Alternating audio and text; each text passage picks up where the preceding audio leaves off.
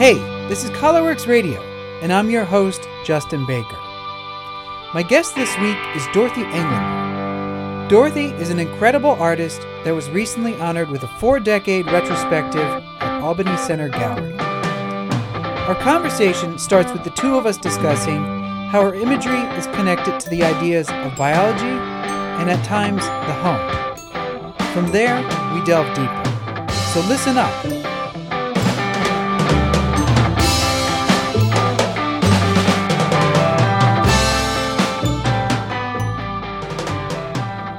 Were just talking a lot about some of the topics of biology and the idea of the home and the environment. Um, but you know, for the listeners who, uh, what would, what are some of those topics and like where are they kind of coming from? I guess in your mind. Some of them come from my own experiences. For example, uh, my husband and I used to take vacations in the Caribbean.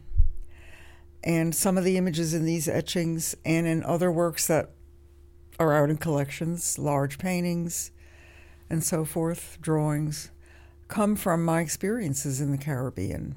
Uh, that stormy area, for example, I actually saw little twisters mm-hmm. that I photographed. Um, oh, wow. I would work mostly from my experience and, and photographs. I would do sketches on location, but uh, so at the time, there were terrible storms, as we're seeing now, mm-hmm. but there was like a storm Hugo in St. John is the island that those are based on. Hmm. And St. John was hit severely by Hugo and other hurricanes of the time.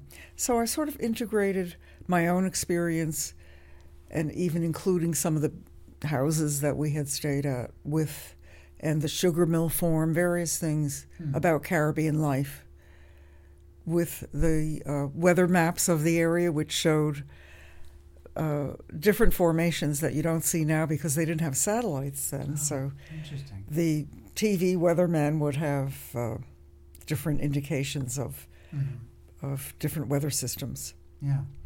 So even though they're they're would you primarily consider yourself like an abstract artist? I think so. I mean, mm-hmm. there's always a reference for myself mm-hmm. in my own experience or ideas or even references to other artists. Mm-hmm. But I think my work has mostly focused on more or less abstract representations of those things. Mm-hmm.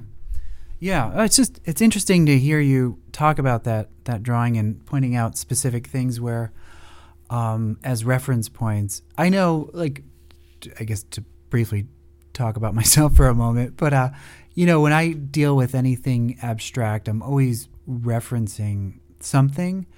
Um, and I was just, I was actually curious about that with your work um, because I, I like, I really struggle with some, the idea of like uh, creating abstraction, but I was curious how you did that uh, in some of these works, but also um, with your like the drawing quality, um, I was wondering if you could speak about maybe because drawing seems like a very important aspect of your work, and maybe your approach to it because you have a very distinct kind of beautiful line quality, um, and maybe how you came to that.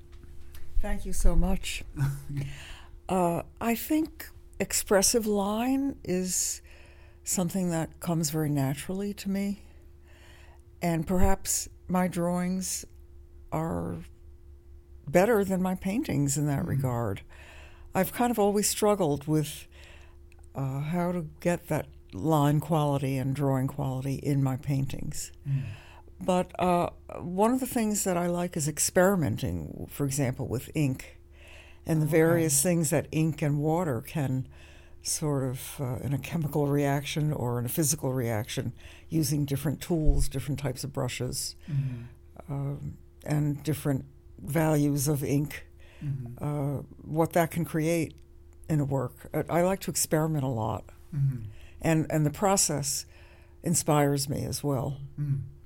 With the newer um, oil paintings that you've been working on, they seem to have a, also like a very uh, distinct palette. um, the softness of tone um, in a lot of them. Uh, could you talk a little bit about maybe how you're getting to those moments? Some of those paintings contrast brighter, what I'll call jewel tones, mm-hmm. with a softer palette with lighter values. Mm-hmm. And part of my inspiration of that for that is the fact that I really prefer right now the texture of linen, which I stretch over a hard panel, a wood panel. And so I'm able to leave a lot of the textural quality of the uh, of the linen, which lends itself to uh, thinner applications of paint. Mm-hmm. And I think that contrasted with between the brighter colors and the softer colors create perhaps a kind of tension within the work mm-hmm. that seems to be evolving.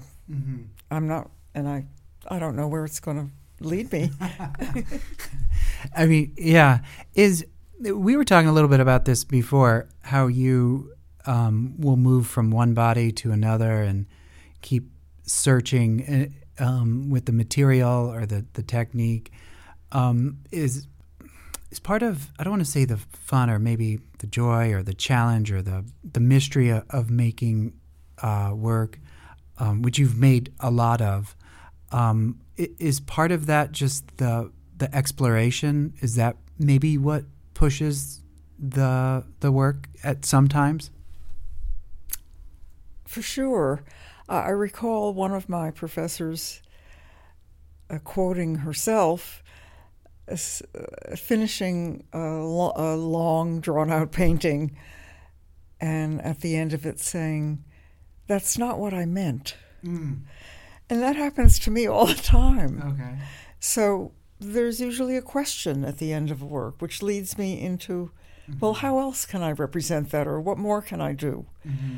to express that? Mm-hmm. But it's really it's wonderful to to sit here and, and look at everything and to uh, look at all these ideas. Um, it's a lot of ideas. I'd like to say this has sort of occurred to me while we're talking, and I really am learning some things from, from our discussion.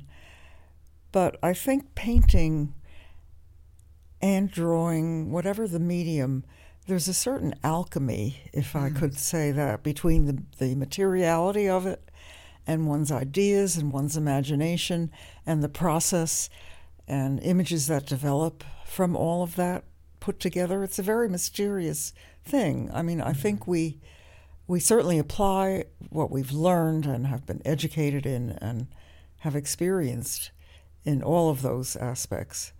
Uh, but it still becomes the mystery of how everything interreacts, which I think is really fun. It really is. Mm-hmm. Um, it, it's not all work. Um, we call it work. Right. But I think we're very lucky to be able to call something that is so much fun work. Mm-hmm. Oh. That's a perfect place to stop. Um, well, thank you, Dorothy. Um, thank you for inviting me here and getting to see everything. Uh, and it's really been um, a pleasure to talk to you.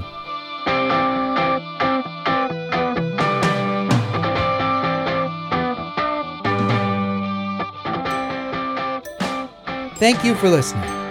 As always, go check out ColorWorks Gallery at 621 River Street in Troy, New York.